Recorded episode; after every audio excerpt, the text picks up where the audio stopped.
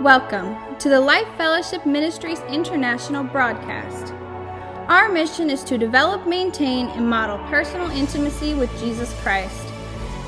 And now, join us for the Life Fellowship experience.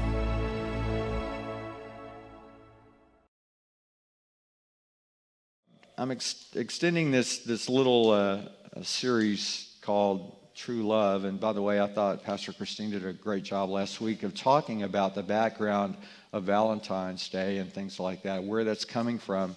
And this true love, God should be our true love.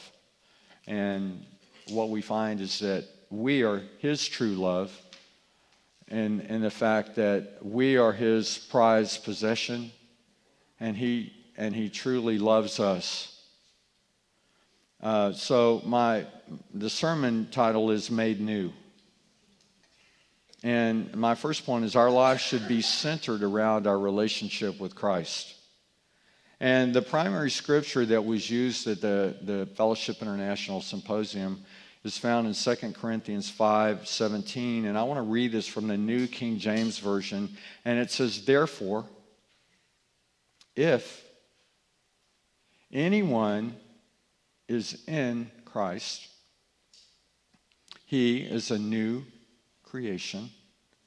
Old things have passed away, and behold, all things have become new. And so, when I was praying about this message to deliver a couple of weeks ago, I thought I need to really understand what this first word in this passage is talking about. Therefore. Therefore is an adverb. Therefore could also be stated as for that reason. It could also be stated as consequently. Therefore is related to something previously understood, previously stated, or previously implied. Therefore can also lead to a prompting of an action or a response. I love Mexican food. Therefore, for that reason, consequently, I will probably go to a Mexican food restaurant and have Mexican food in the near future. And so now that we, we understand what therefore is, what is, what is Paul talking about here when he says therefore, when he's referring to the scripture in 2 Corinthians 5:17. We need to back up and, and we could do a lot of backing up to understand what he's talking about when he's saying therefore, consequently, for this reason. But for the sake of time, I just want to back up a little bit in chapter 5, verses 9 and 10, 14 and 15. And then we'll go through verse 17 again. So, uh, 2 Corinthians 5 9 says, So whether we are here in this body or away from this body, our goal is to please Him, to please the Lord. A healthy relationship with the Lord can give us the desire to please Him. A healthy relationship can give us the desire to please others. And so, as a child, you, you, you may have said, Well, I want to please my mom and dad. And it may have sometimes been driven by it's close to Christmas time and you want to get a, good, a lot of good Christmas gifts. But, but the heart of it should be that because we have this relationship and that, that we're not looking to get something from someone, but we are honoring them and we're blessing them. So, whether we are here in this body or away from this body, our goal is to please the Lord. Verse 10 goes on to say, For we must all stand before Christ to be judged. Paul is writing to believers who have accepted Christ. So he's, he's not talking about being judged for our salvation. We know that there will be two judgments for those that have not accepted Christ. They will stand before the judgment throne of God. But we know that when we accept Christ, we have eternal salvation. We have a free pass, as it were, to that, that judgment. Because it, the word says that when we accept Christ, our names are written in the Lamb's book of life. So they'll say, Oh, yeah, Mark, you're in here. Christine, your name is, come on in. But what he's talking about is not being judged for our salvation, because we have that when we accept Christ. we know that in Ephesians 2 8 through 10, Paul writes again that we're saved by grace through faith when we believe not of our works that anyone should boast. So it's not by our good works that we are able to have eternal salvation, it's only by the grace of God. Uh, verse 10 continues We will each receive whatever we deserve for the good or evil we have done in this earthly body. So, this is referring to our rewards based on our obedience and our life while in this earthly body. So, Pastor Christine and I were called to, to uh, Pioneer Life Fellowship Church. Now, we could have said, no, we don't want to do that. We wouldn't have lost our salvation, but we would lose the reward of God saying, hey, this is what I've, I've destined you to walk in, and this is what I've called you to do. And so our faithfulness and obedience to Him is where the reward comes from. And again, if we, we could have said no, right? One of the greatest things God has given us is a free will. And so we could have said, no, we don't want to do that. Would God still love us? Yeah. Would we fulfill the destiny that He called us to? No. And so all of us, uh, you know, not everyone is called to vocational ministry or to, or to pioneer a church, but everyone has a, a mission and a, a calling and a purpose that God specifically designed you to do. And so that's what Paul's talking about the reward standing before Him and, and receiving the word for our, our obedience. Not everyone is called to be a missionary in Africa, but some people are. And think of their reward that they have put their life on the line, that they have gone and suffered for the cause of Christ. They should be rewarded for that because, hey, uh, well, first of all, God didn't call me to do that, but God has called me to do this. So let's be obedient to what God has called us to. Because this life now, right now, today, next week, is our. Well, let me be more personal is your opportunity to impact lives for all of eternity. Think of the privilege and opportunity that we have with our family members or, or people that we run across. And God opens up the door for us to share the hope and the love of Christ with them that could impact their life for all of eternity. What a privilege and opportunity.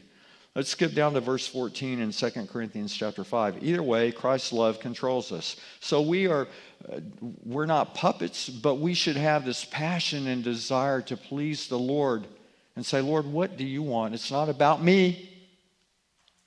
That could be a problem for some of us. Oh, it's all about me. Well, I don't like that. I'm uncomfortable with that. I don't want to I don't want to do that. Well, when did it become all about me? It should be all about him. So, my first point is our life should be centered around our relationship with Christ. My second point our new life is not a revamped old life, it's a new life. Think about a butterfly.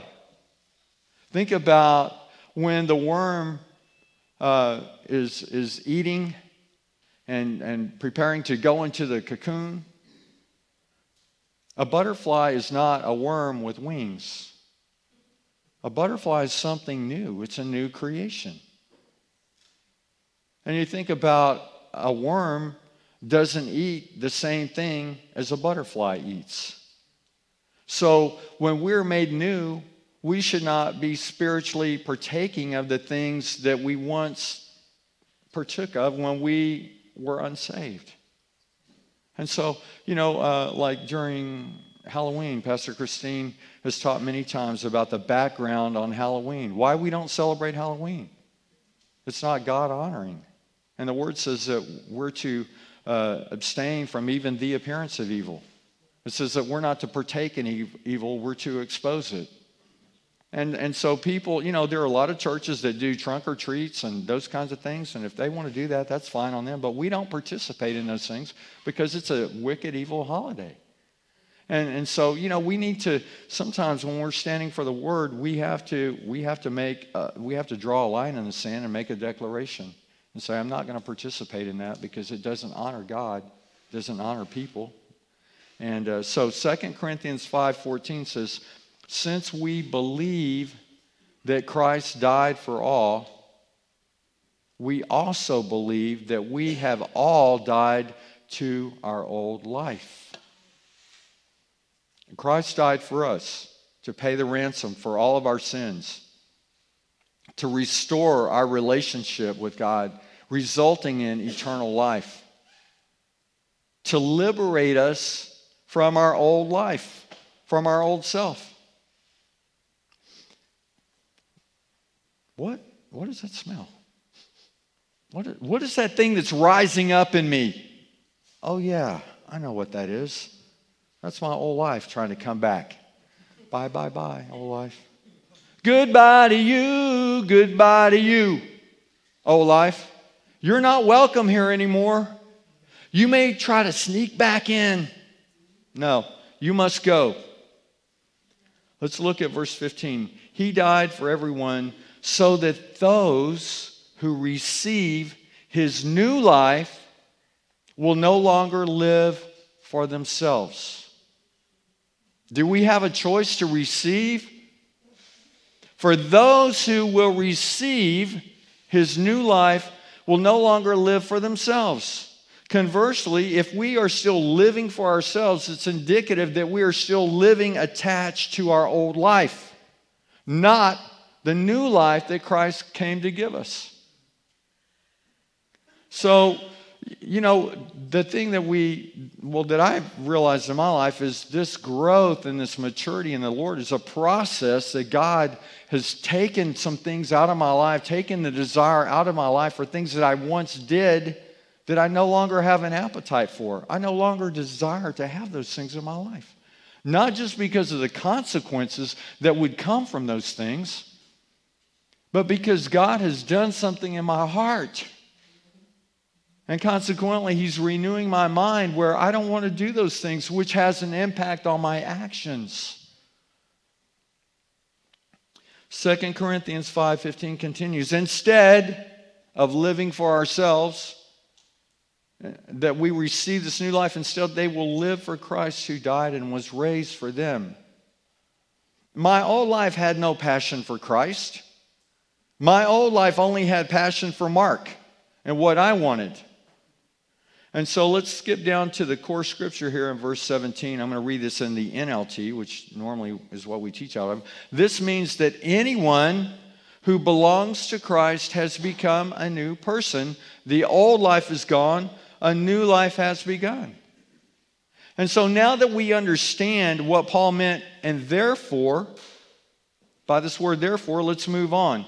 Therefore, if. If implies a condition or a set of conditions. If I choose to obey the Lord and what He's called me to do, there are blessings. God blesses those who obey Him. If I choose to disobey what God has given me to do, there are consequences there too. So, therefore, if anyone it's optional, right? If anyone is in Christ, because you can be out of Christ, and most of us, all of us at one time or another, were out of Christ. Therefore, if any was, anyone is in Christ, so this is a qualifying statement of our spiritual position. Are we spiritually positioned in Christ or are we out of Christ? Our life demonstrates if we're really in Christ or someplace else. You want to know if you're in Christ or out of Christ? Look at your life. You know. You know if you're being obedient to what the Lord has given you and called you to. You know if you're compromising your walk. Next are the results of this relationship with Christ. Therefore, if anyone is in Christ, he or she is what? A new creation. Becoming a new creation is the culmination of yielding to the Lord and allowing his transformation process to take place in our lives. So, as God, as we grow in this relationship, God does something in our hearts. He does something in our minds, the way that we think about sin. You know, we've talked about this many times that repentance is not just turning and going the other way, because you can still fall into the same pit that you just avoided over there, but it's changing the way that we think about sin. It's the transformation of our mind that has an impact on our life. So let's let's work this thing backwards for a couple of minutes. What is what are the results? The results are becoming a new creation, which comes from being in Christ, being connected to Christ, and tied to understanding and applying Paul's previous statements. So there's this process. Um, we're being made new only through our relationship with Christ. That is the only way that we can be made new. And the conference theme was only the new creation can do what God requires. Because, you know, we can't do it in our old life. We can't fulfill the things that God has called us to do when we're living in sin or we're not connected to the source. Sometimes God has to deal with the root so that we have the right fruit. Because if you don't deal with the wounds and the issues of your life, if you're just putting a band aid on it with sex, drugs, and rock and roll and, you know, whatever, you're not getting to the root of the problem. And if you don't get to the root, then the fruit that's going to manifest is going to be based on the root of woundedness or, or rejection or, or whatever those things can be. Jesus came to fix our broken, messed up lives, but only He can do it. And some of the brokenness and the woundedness that's in, in our lives are, are not our fault, but it is a problem for us. But the solution is Jesus came to heal us. So, no, not so. Therefore, remembering what was just shared, we should have this intimate personal relationship with the Lord, and we should be leading others to Him as well. The goal should be leading others into a personal relationship with Jesus. John 14, 15, Jesus said, If you love me, obey my commandments. So I think we could look at this another way and say, if we don't keep his commandments, then that's indicative that we don't love him. Refusal to obey his commandments would, would indicate that, that we really don't love him. And I think that's a problem today. People, and I talked about this a couple of weeks ago, people use God's name, but they reject him. They don't invite him in. Jesus never came to build religion, he came to build relationships. Pastor Don is, is our pastor, and uh, I'm under his authority.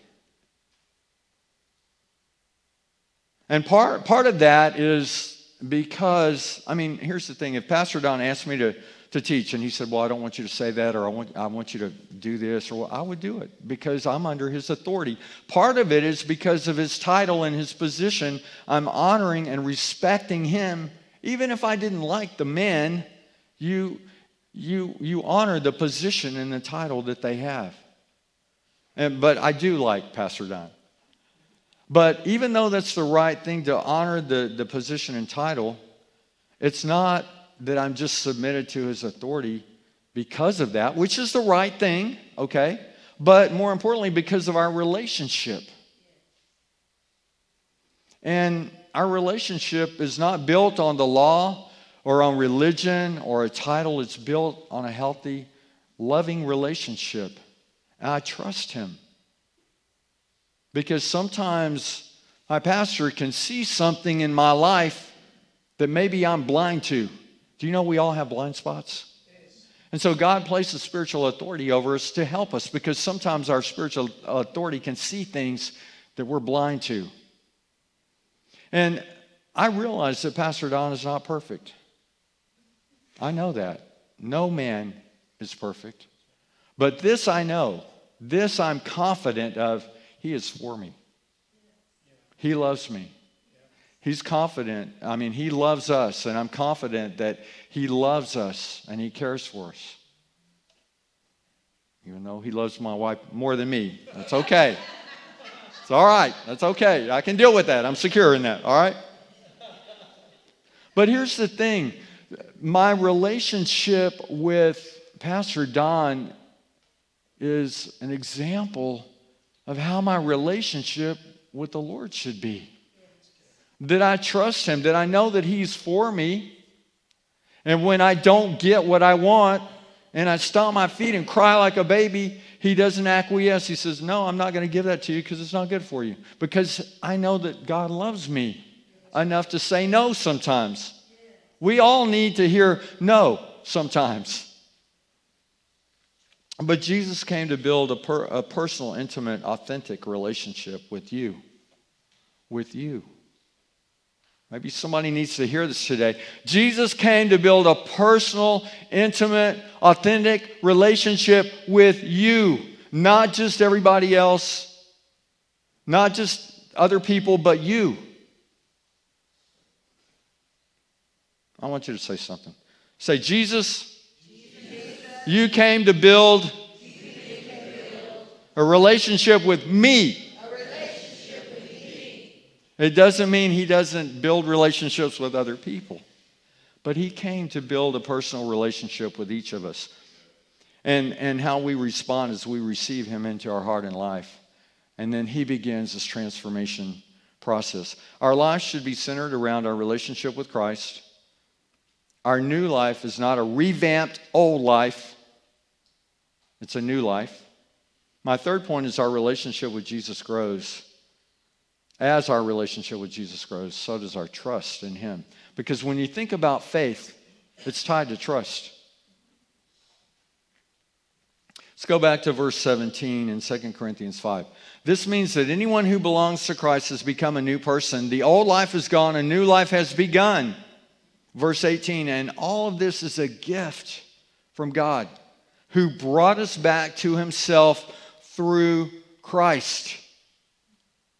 Verse 18, but he's given us a task, and God has given us this task of reconciling people to him. We should have great passion for Jesus, reflected by shedding the old life, indicating we are new.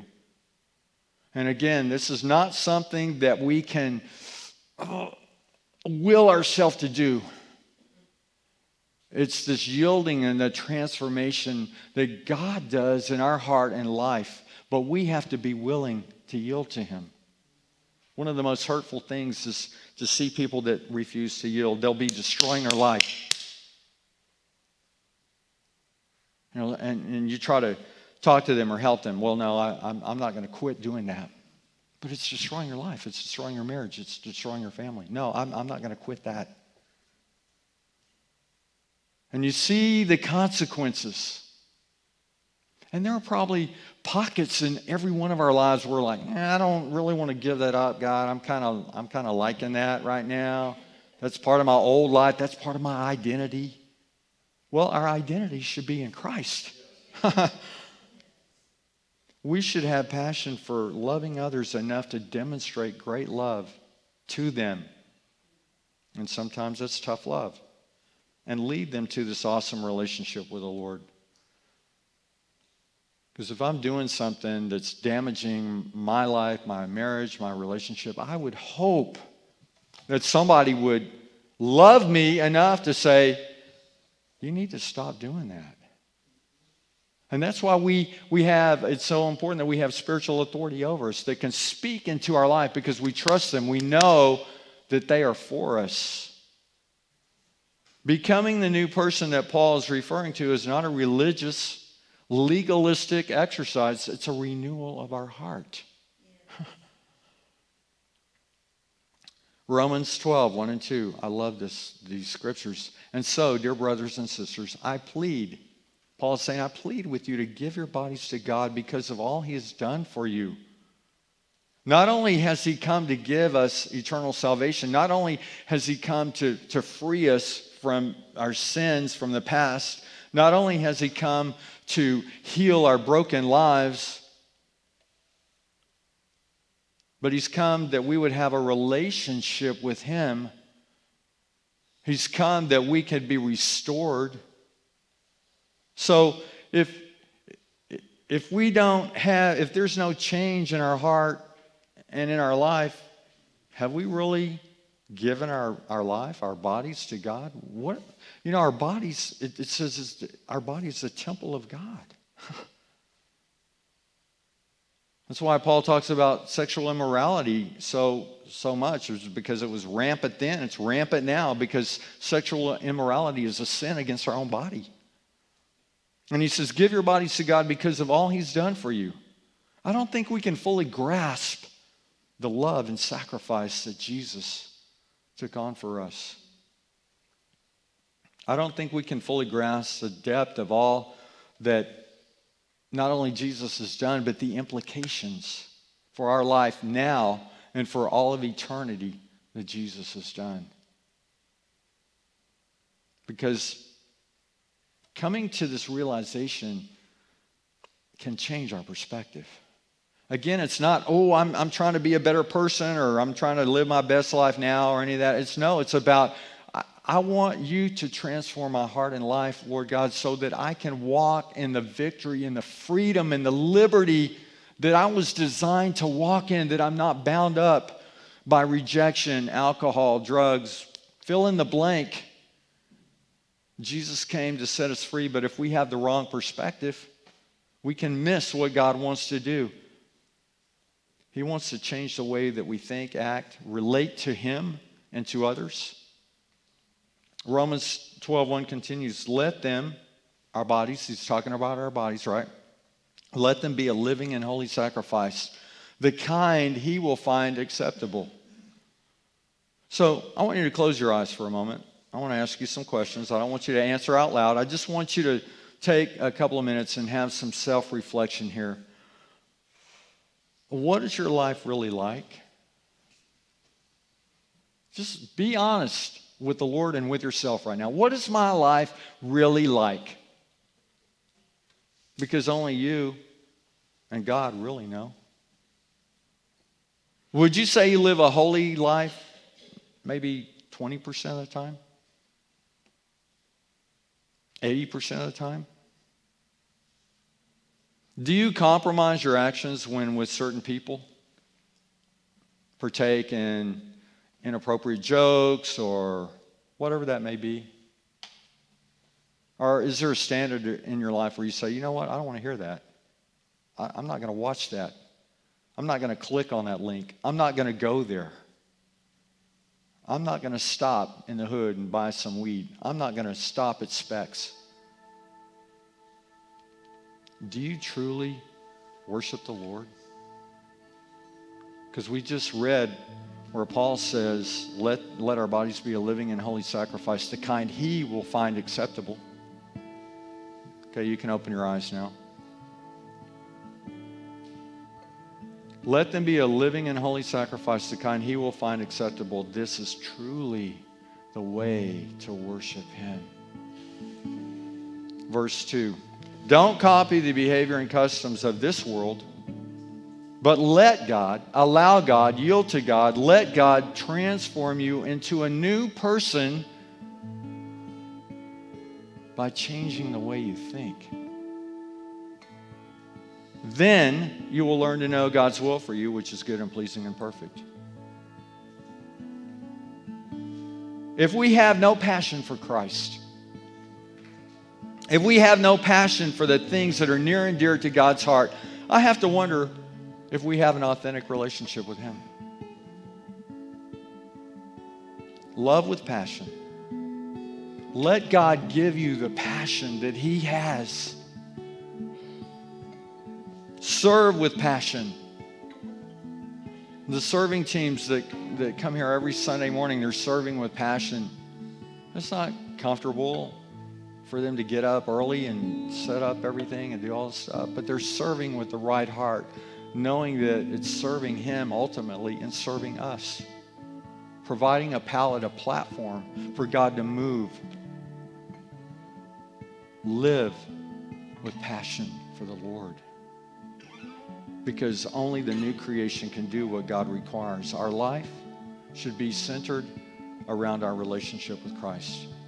Our new life is not a revamped old life, it's a new life our relationship with Jesus grows, as our relationship with Jesus grows, so does our trust in Him